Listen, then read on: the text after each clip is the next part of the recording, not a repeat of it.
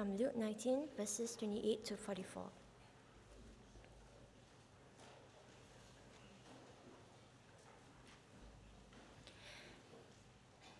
And when he had said these things, he went on ahead, going up to Jerusalem. When he drew near to Bethphage and Bethany at the mount that is called Olivet, he sent two of the disciples, saying, Go into the village in front of you. When entering, you'll find a coat tied, which no one has ever yet sat. Untie it and bring it here. If, any, if anyone asks you, Why are you untying it? you shall say this The Lord has need of it. So those who were sent went away and found it just as he had told them. And as they were untying the coat, its owners said to them, Why are you untying the coat? And they said, The Lord has need of it. And they brought it to Jesus, and throwing their cloaks on the coat, they set Jesus on it. And as he rode along, they spread their cloaks on the road. And as he was drawing near, already on the way down the Mount of Olives, the whole multitude of his disciples began to rejoice and praise God with a loud voice for all the mighty works that they had seen, saying, Blessed is the King who comes in the name of the Lord. Peace in heaven and glory in the highest. And some of the Pharisees in the crowd said to him, Teacher, rebuke your disciples. He answered, I tell you, if this were silent, the very stones would cry out. And when he drew near and saw the city, he wept over it, saying, Would that you, even you, had known on this day the things that make for peace. But now they are hidden from your eyes.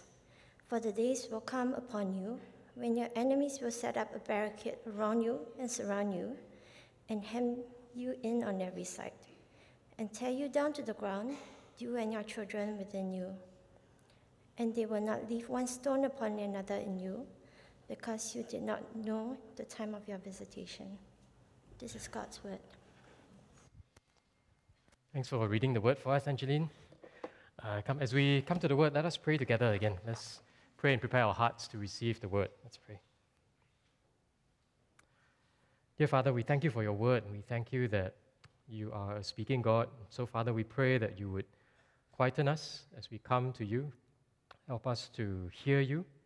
Uh, we pray that you would grant us humility before you, that, that our hearts would be laid bare, that we would come to you with trust and obedience, even as we hear the good news about your Son, how he comes for us and for our salvation. We pray this in His name. Amen.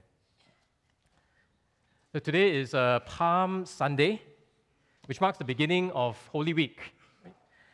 Uh, so we, we join with countless others across time and space to remember the final week of Jesus' earthly life.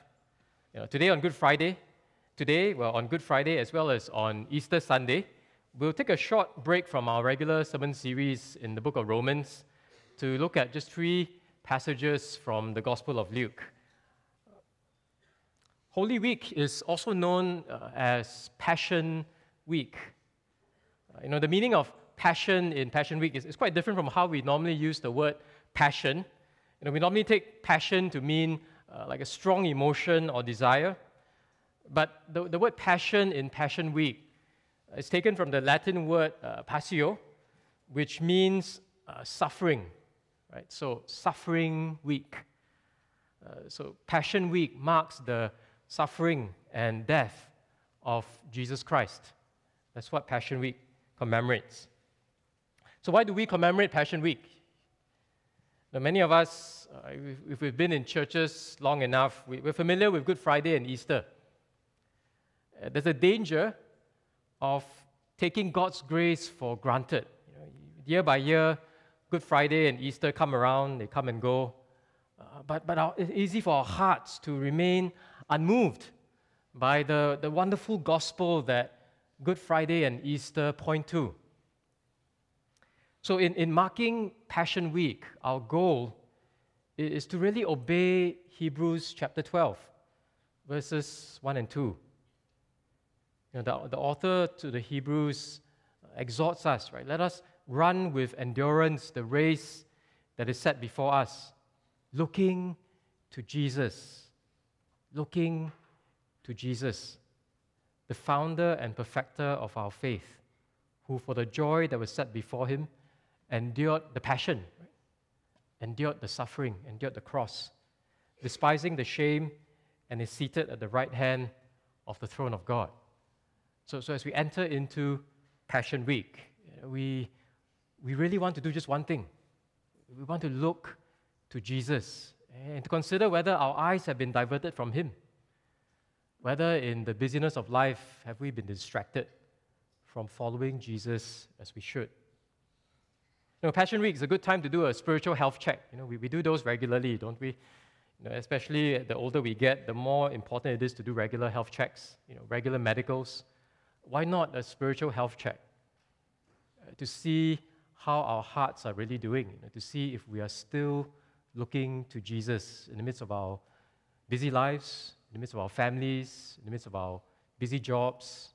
Is, is Christ still our focus? Are we still trusting Him? Are we still obeying Him? Are we still growing to become more and more like Him? You know, so in your ministry guide, I've, I've left a little reading guide for us for this week, some suggested Bible passages that we, we may want to read over the course of this week from Monday to uh, next Sunday. Just some passages in the Gospel of Luke to help us to look to Jesus. So as we read these passages, we're thinking about how, you know, how, how God is revealing Christ, his Son, to us. We're thinking about do we, do we know him? Are we following him? Do our lives look like his? You know, in, in the book of Acts, the, you, you may find it interesting. What, what's the most common term in the book of Acts to describe Christians or Christianity? You think about it for a moment. What, what's the most common term to describe Christians or Christianity?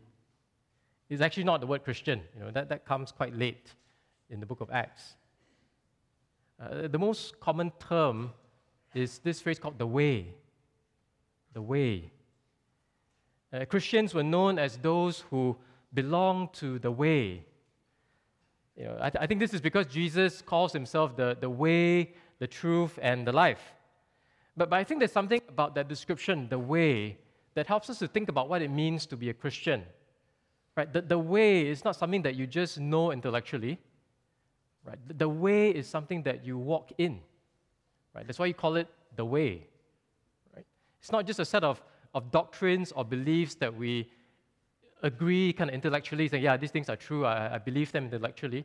But, but rather, by calling it the way, the book of Acts is trying to remind us that this is something that you live out. You, you walk in the way of Jesus because he is the way. It's a bit like NS, right? So, so, I don't know whether some of you had the chance to see, uh, to, to, to see Caleb Lee before he enlisted. Right, you know, he, he, he's all in, right? So before he enlisted, what did Caleb do? He shaved off all his hair. Right, so he was walking around without, without his nice uh, mop of hair because he cut it all off, getting ready for NS. And when, when he starts on NS, what do you do? He, he's in there full time, right? It, it's a way of life. His way of life has completely changed from civilian to uh, sort of apinka, right? Like mil- military life. He's, he's doing that full time. Right? He, he's walking in the way of being a national serviceman. You know, he can't choose to do it, or I, I just want to do it part time, or I just want to know certain things about being a soldier, but I don't really want to do it uh, myself. No, he doesn't have a choice. He's doing it full time, and he's all in right down to a change of hairstyle. Right? That, that's what it means to follow Jesus on the way. Right? It's not something that we do part time one, one day a week, but, uh, but following Jesus begins to change our way of life. It, it, it changes who we are, it changes how we live because we're walking along the way. So we, we pattern every part of our lives according to the pattern of Jesus, right? our, our, relationships. You know, we talked about our marriages, our parenting, our work life, our church life. Every aspect of our life is walked along, means we're walking along the way together with Christ. Are, we still on the way? Right? Are we still walking along the way? Are we indifferent to the way? Are we drifting away from the way? Right? How are we walking day by day? You know, almost half of the Gospel of Luke has to do with the way. Right? If you read the Gospel of Luke, you know, chapters 9 to 19, which is where we are today, uh, really traces Jesus' journey along the way. This, this journey begins in chapter 9, verse 51, where Jesus says, When the days drew near for him to be taken up, he set his face to go to Jerusalem. He set his face to walk along the way towards Jerusalem. And in our passage, Jesus' journey is almost over. He's preparing to enter Jerusalem, where he will complete his earthly mission. And so Jesus, uh, so Luke writes these verses to show us who King Jesus is and, and how he's walking along the way and, and how we also should follow him along this same way. So, just four things to think about as, as we consider Christ this morning. Number one, Jesus is the King who fulfills God's promises. Right? In our text, the, the scene opens in verse 28 with Jesus approaching Jerusalem. He draws near to uh, Bethphage and Bethany, two villages on the eastern side of the Mount of Olives. So if you look at the map, the, the, the big, you know, that, that place marker there is the Mount of Olives. So the Mount of Olives is very near to Jerusalem, directly east of the city. I think those of you who've been to uh, Israel, you know, I've only seen photographs of this. I've never been to Israel myself, but you know, if you Google Mount of Olives. There's some photographs of the Mount of Olives, uh, where you can stand on the Mount of Olives and, and see the temple uh, on the mount. Right? You, you, see the walls of Jerusalem. You can see the, the, the, the temple mount of Jerusalem. That, that's how close the Mount of Olives is to the city. So Jesus was planning to come to Jerusalem from the east, you know, to, to descend the Mount of Olives, walk through the Kidron Valley, which is what separates Jerusalem because Jerusalem's on a, on a mount as well. He walks through the Kidron Valley and enters Jerusalem from the east. That, that's, that's where we are geographically. Now, if you, if you compare Luke's account to the other gospel accounts, you realize one, one significant detail. Luke is the only gospel account that mentions the Mount of Olives. You know, the other gospel writers don't do that. You know, why, why does Luke mention the Mount of Olives by name? You know, in the Old Testament, uh, the prophet Ezekiel, in Ezekiel chapter 11, you know, he described how the glory of the Lord departed from the temple because of Judah's sin. You know, listen, listen to Ezekiel 11, verse 23. The glory of the Lord went up from the midst of the city and stood on the mountain that is on the east side of the city, probably referring to the Mount of Olives, or at least the vicinity of the Mount of Olives. And if, if, if, you, if you know the context of Ezekiel, the, the departing glory of God was a sign of God's judgment on Israel. Right? God was, uh, God's patience had come to an end. He, he had enough of his people's sin, that they repeated sin and idolatry against him. So he was withdrawing his presence. Right? He, was, he was withdrawing his glory and handing Judah over to judgment and exile.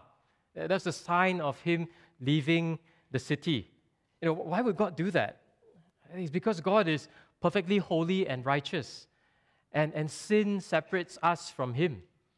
As we've seen from Romans so far in our earlier sermons, we face God's judgment and wrath because we have rebelled against him. what does it mean to rebel against God? It simply means that we don't cherish his glory we don't cherish his presence.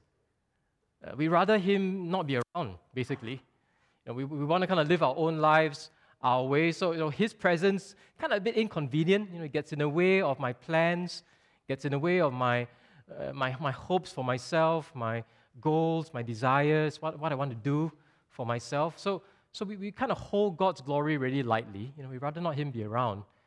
And God gives us what we want. Right? He, he, he, withdraws, he withdraws his presence just as he did in Judah. So instead of cherishing his glory, we have dishonored God.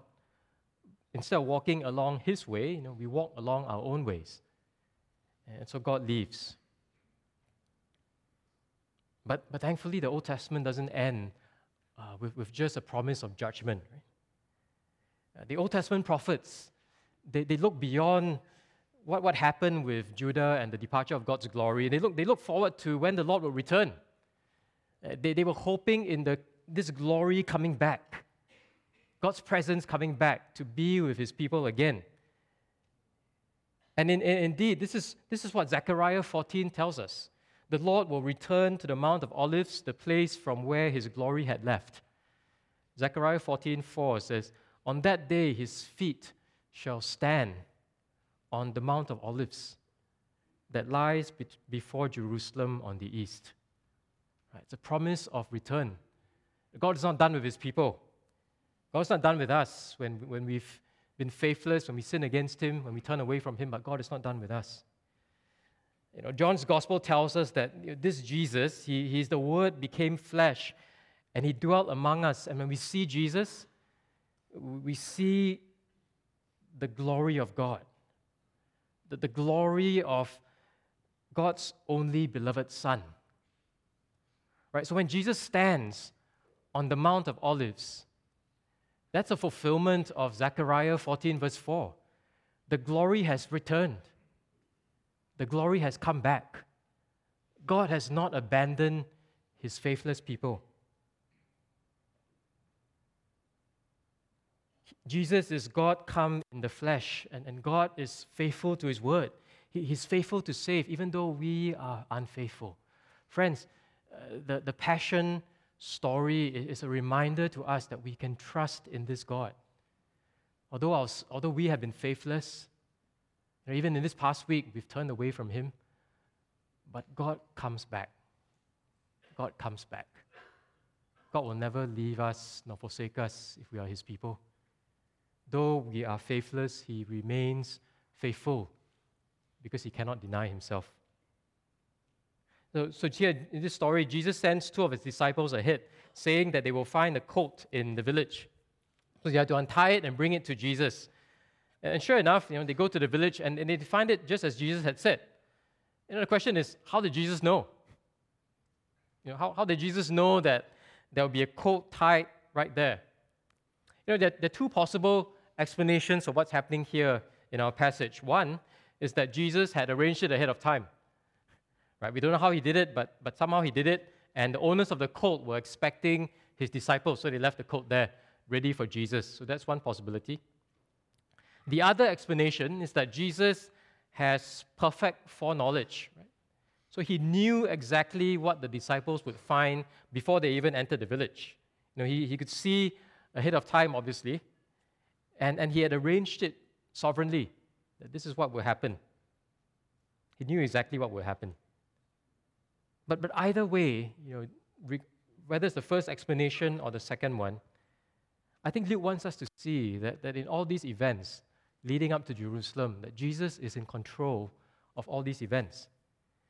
Uh, there's nothing random or accidental that's happening as he draws nearer and nearer to the city.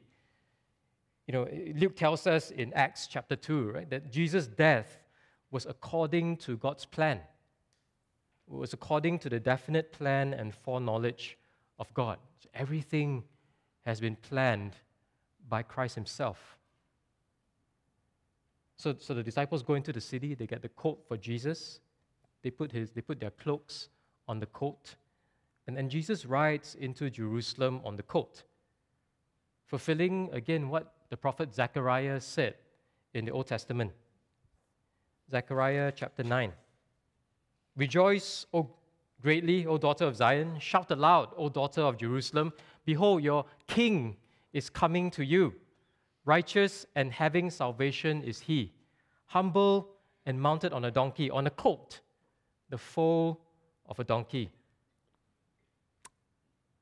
So, in, in this fulfillment of Zechariah 9, Jesus says that, you know, I am God's chosen king. I am the Messiah who comes to save in fulfillment of God's promises.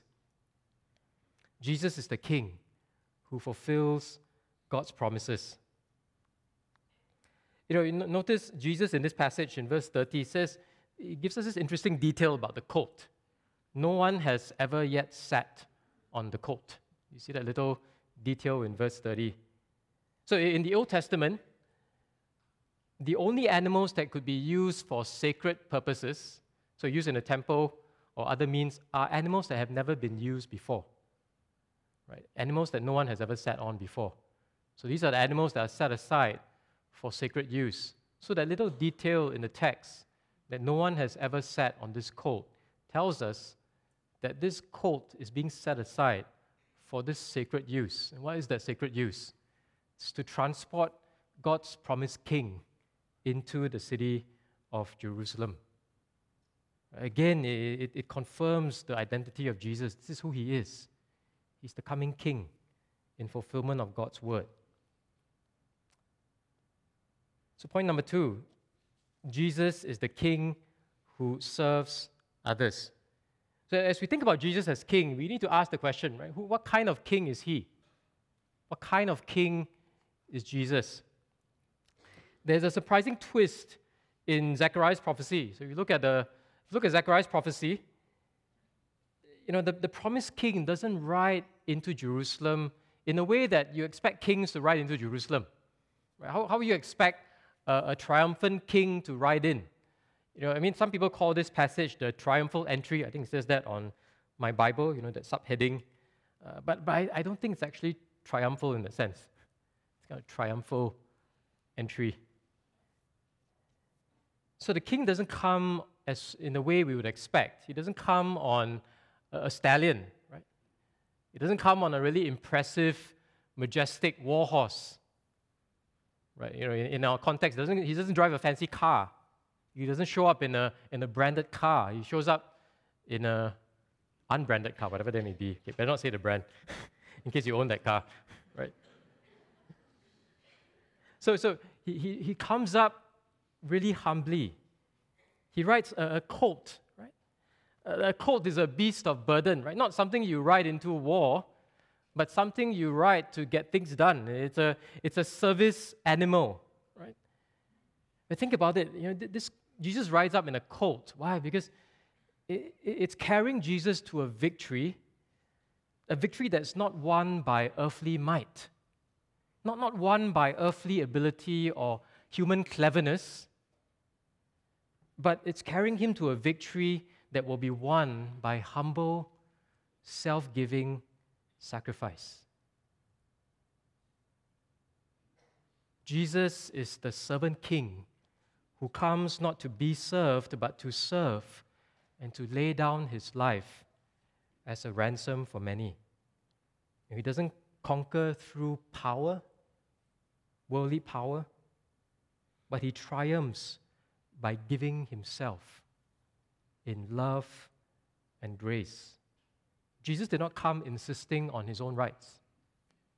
Right? It would have been completely fine for him to do that. If, if, there were, if there were anyone ever in human history that could insist on his own rights, it would have been Jesus. But he didn't come insisting on his rights, but he laid them aside. He laid his rights aside in order to serve others, in order to bless others. You know, as, as we know from Philippians chapter 2, he, he was in the form of God, but he did not count equality with God something to hold on to selfishly for his own gain. Right? He didn't use his divinity selfishly in order to serve himself, but he emptied himself.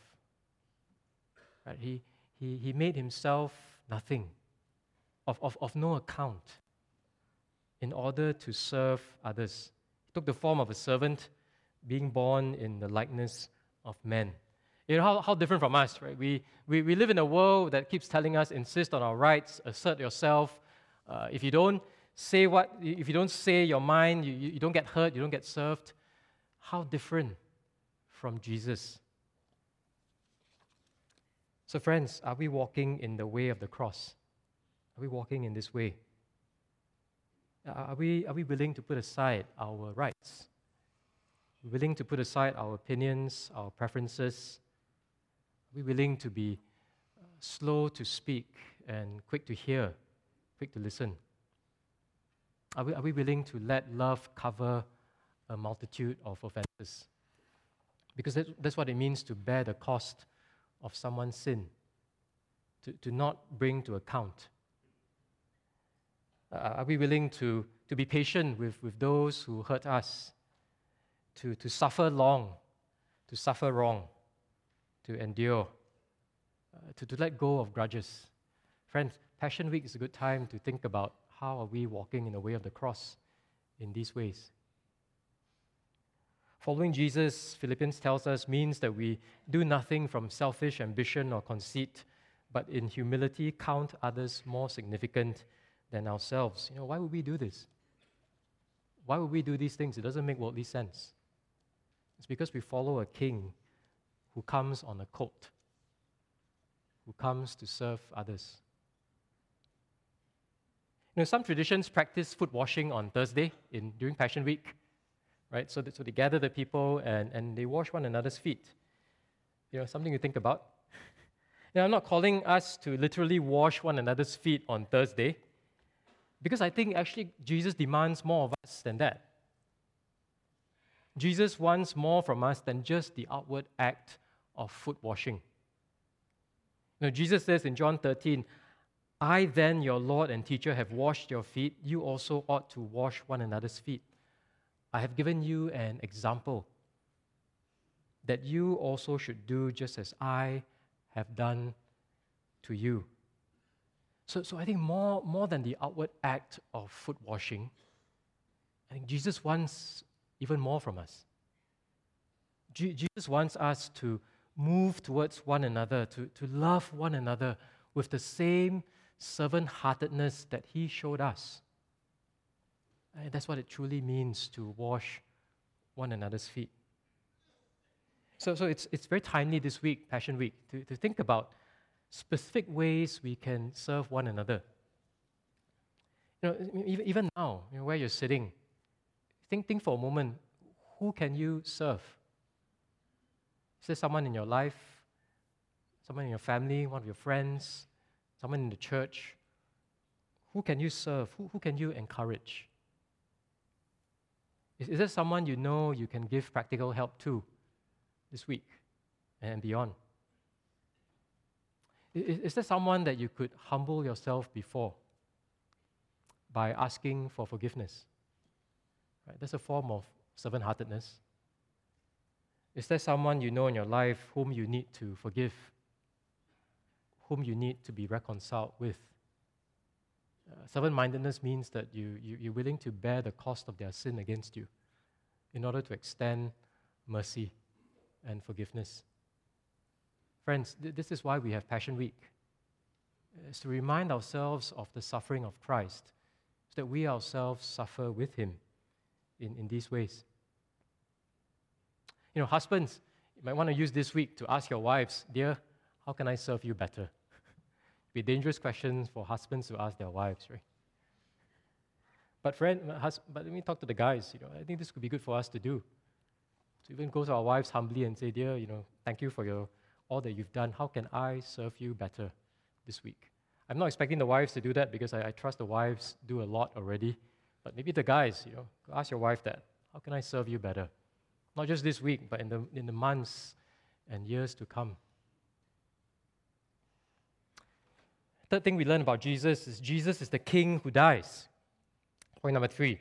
So the crowd is excited to see Jesus entering Jerusalem because, you know, why? Verse 37 tells us they had seen the mighty works that he had done, right? So, so, so, so they've seen all the miracles, they've seen the amazing signs and wonders that Jesus has uh, done, and, and they're expecting more.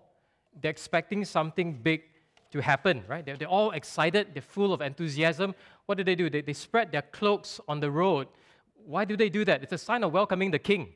Right? You see that happening in the Old Testament. I think Jehu, when he goes up, they, they spread cloaks on the path for him to walk on. It's a sign of uh, the king's welcome. And then they shout the words of Psalm 118 that we uh, saw earlier in the service. And, and, and Luke actually changes a bit of the wording. Right? In, instead of blessed is the one who comes in the name of the Lord, Luke makes the point even stronger by saying, Blessed is the King who comes in the name of the Lord. That, that's how that psalm is quoted in our text. So, so the crowds are expecting the king, right? He's going to arrive. Wow, he's going to do something great, right? This is it. The, the crowds recognize Jesus as king, But the question is what kind of king? What kind of king were they expecting? At that time, many Jews were hoping for a Messiah who would make the Jewish nation great again. They, they were looking for a strong political ruler, someone who could uh, kick out the Romans, establish a new kingdom centered on Jerusalem, with the Jews kind of reigning in victory over their Gentile enemies. I mean, that was the expectation that the Jews had. So, some, when they saw Jesus, wow, this, this is our man, right? He's going to make us great again. They saw him as this kind of king. So, so when, when Jesus drew closer and closer to Jerusalem, the, the expectations of the crowd got higher and higher. You know, verse, verse 11 in chapter 19 tells us they supposed that the kingdom of God was to appear immediately. Right? Because the king, was, the, the king that they had in mind was here. So they had these ideas about Jesus. And friends, wrong ideas about Jesus still persist today. You know, some think Jesus is just a wise moral teacher. Some think Jesus is just a prophet. But, but all these people don't think that Jesus is the divine, eternal Son of God. You know, some think Jesus was a political rebel, like a political revolutionary a social, a social justice campaigner who died because he was caught in the wrong place at the wrong time. Right? Some people think of Jesus that way. Now, these ways of thinking of Jesus are wrong, but, but I want to put forward to us that there are also more subtle ways of misunderstanding Jesus, even by people who've been in the church for a long time. You know, some of us may be attracted to Jesus because we expect him to simply meet our felt needs. You know, we, we like Jesus because we, we think Jesus exists to make us happy. We, we think Jesus exists to make us more successful. We, we think Jesus is here to just make us more comfortable, to, to make us healthier, to deal with our stress. Friends, are, are we actually looking for a king to rule over us? Or are we simply looking for a king to bless our desires, to give us what we want. You know, maybe we want, we want Jesus to be our Savior, but not so much our Lord. We want Him to make our lives better, but we don't want Him to change our lives. You know, what, what kind of king do we believe in? So, along the way to Jerusalem, Jesus says, you know, not just once, but three times, the kind of king that he is. Right? He predicts what will happen to him in Jerusalem. He tells us that he's the king who suffers and dies, which completely confounds the expectations of the Jews. But, but listen to this. You, know, you look at those passages on, on the slide. Three, three times Jesus predicts his death. Right? The Son of Man must suffer many things, be rejected, be killed, on the third day be raised. This is chapter 9, 21. 944, you know, let these words sink into your ears. Uh, the Son of Man is about to be delivered into the hands of men. Uh, and chapter 18, 31 to 33, you know, Jesus says to his disciples, See, we are going up to Jerusalem, and everything that is written about the Son of Man by the prophets will be accomplished. For he will be delivered over to the Gentiles and will be mocked and shamefully treated and spit upon. And after flogging him, they will kill him. And on the third day, he will rise. You know, why, why does Jesus have to keep saying this again and again? It's because the disciples, even the disciples, don't get it. Uh, they, they find it hard to believe that God's promised king is going to die. Right, right. They really struggle to, to grasp that, that this king suffers and dies. And Jesus is going to the cross in obedience to God the Father.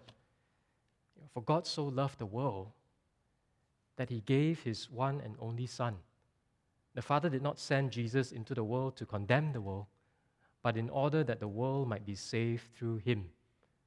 And Jesus came to do his Father's will. And he obeyed to the point of death, even if it meant dying the most humiliating and painful of deaths on the cross. Now, why do we call Good Friday good? You know, why do we call Good Friday good? What can be good about remembering a horrific execution that happened 2,000 years ago to an innocent man? What can be good about that? We remember the cross because of what it accomplished. And the cross itself is not good, it was, horrific. But we remember the cross because of what Jesus did through his death. He came to do his Father's will, he took God's judgment against sinners on himself so that sinners like us can be forgiven. No, he went to the cross to hang on the cross to bear our guilt and shame so that sinners like us, undeserving sinners like us, can be washed clean and brought back to God. That's why we call Good Friday good, friends.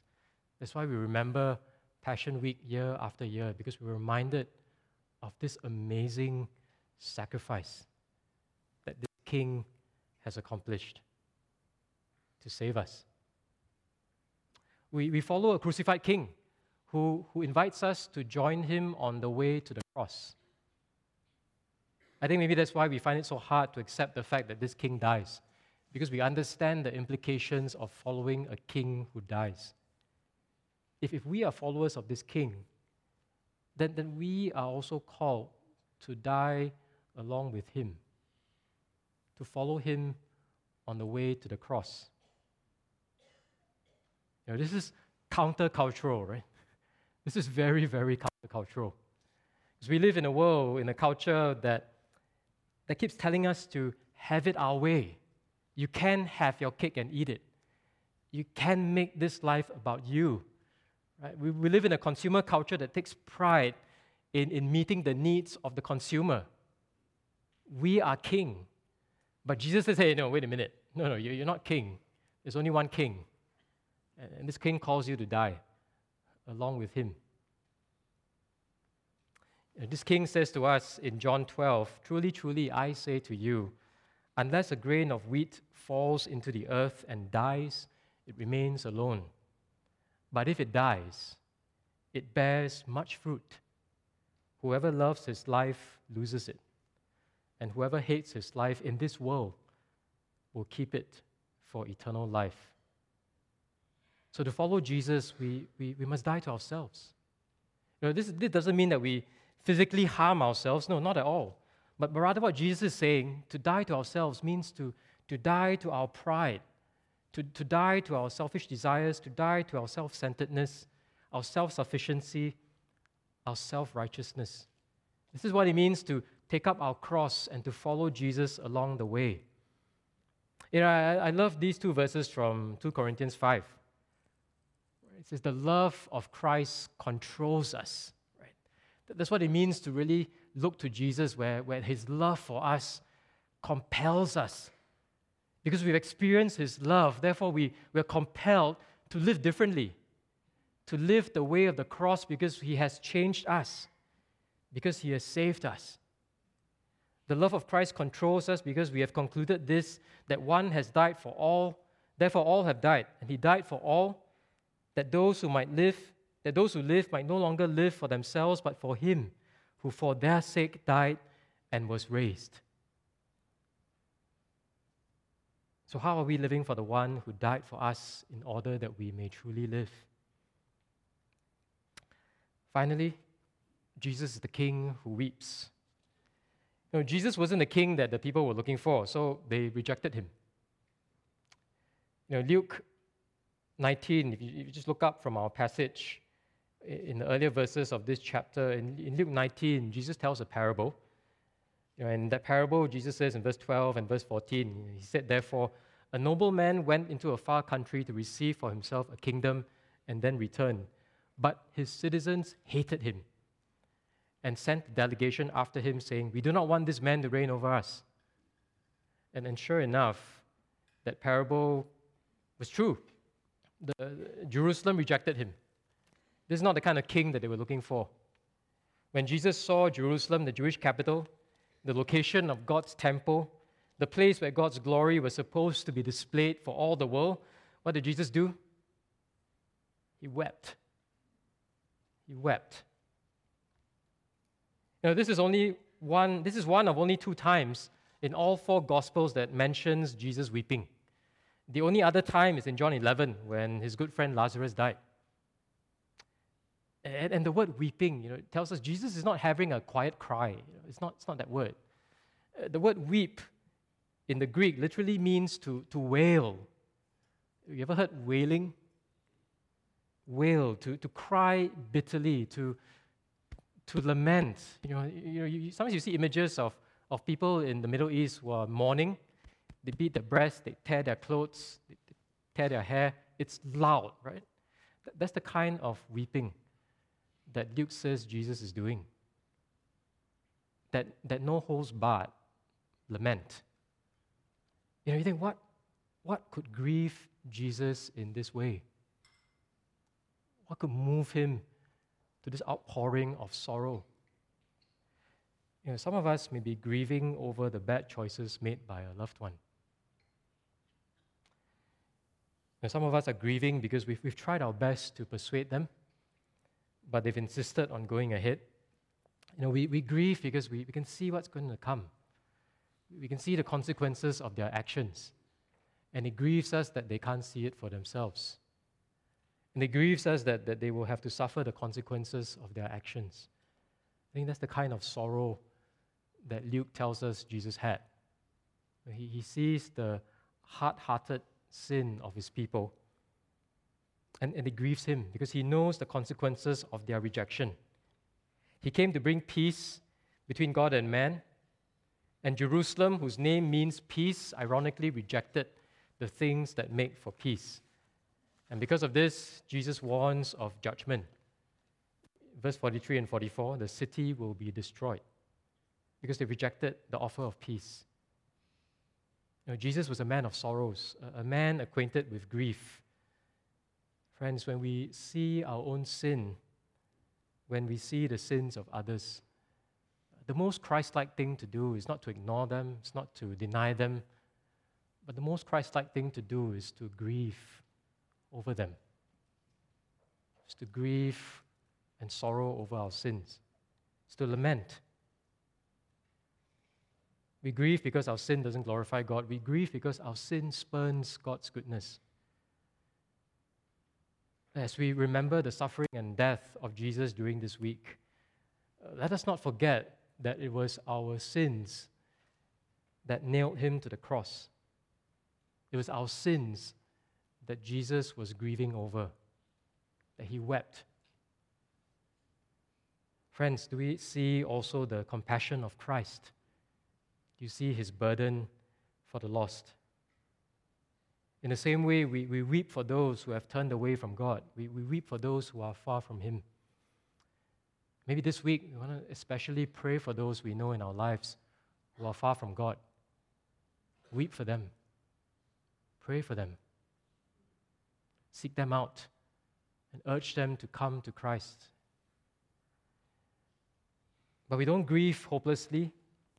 You know, earlier in Luke 19, you read this account of this man named Zacchaeus, a sinful, corrupt tax collector who finds life right? who finds life. Why? Because he comes to Jesus. He humbles himself, climbs a tree, comes to Jesus, and is willing to turn from his sin and follow him along the way. Jesus came to seek and to save the lost. The good news of the gospel says, Blessed are those who mourn, for they shall be comforted. Godly grief is a good thing because it leads us to Jesus, the King who bears our grief and gives us true comfort and peace. So, friends, this Passion Week, let's look to Christ.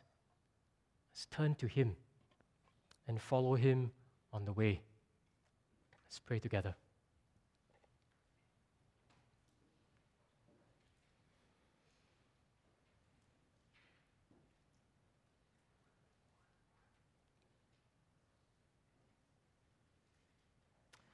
Dear Father, we come to you now with quiet hearts. And Father, we pray that you would open our eyes to see Jesus even more clearly.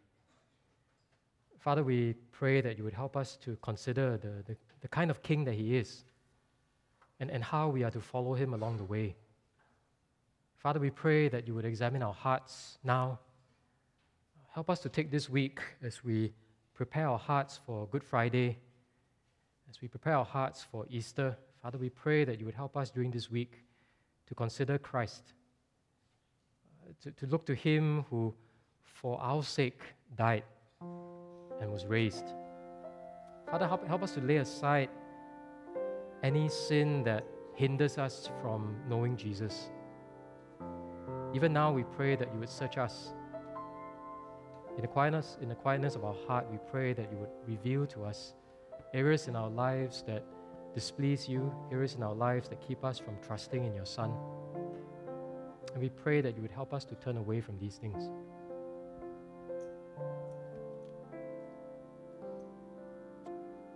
Father, we thank you so much for Jesus. We thank you that He indeed is the King who invites us to come to Him. So, Father, we come humbly to you. We pray that you would help us. Lavish your grace on us, Father, that we, we pray that you would help us to know your Son more and more, that we would become more and more like Him, both individually as well as a people, as a church. Help us, Father, we pray. Be gracious and merciful to us.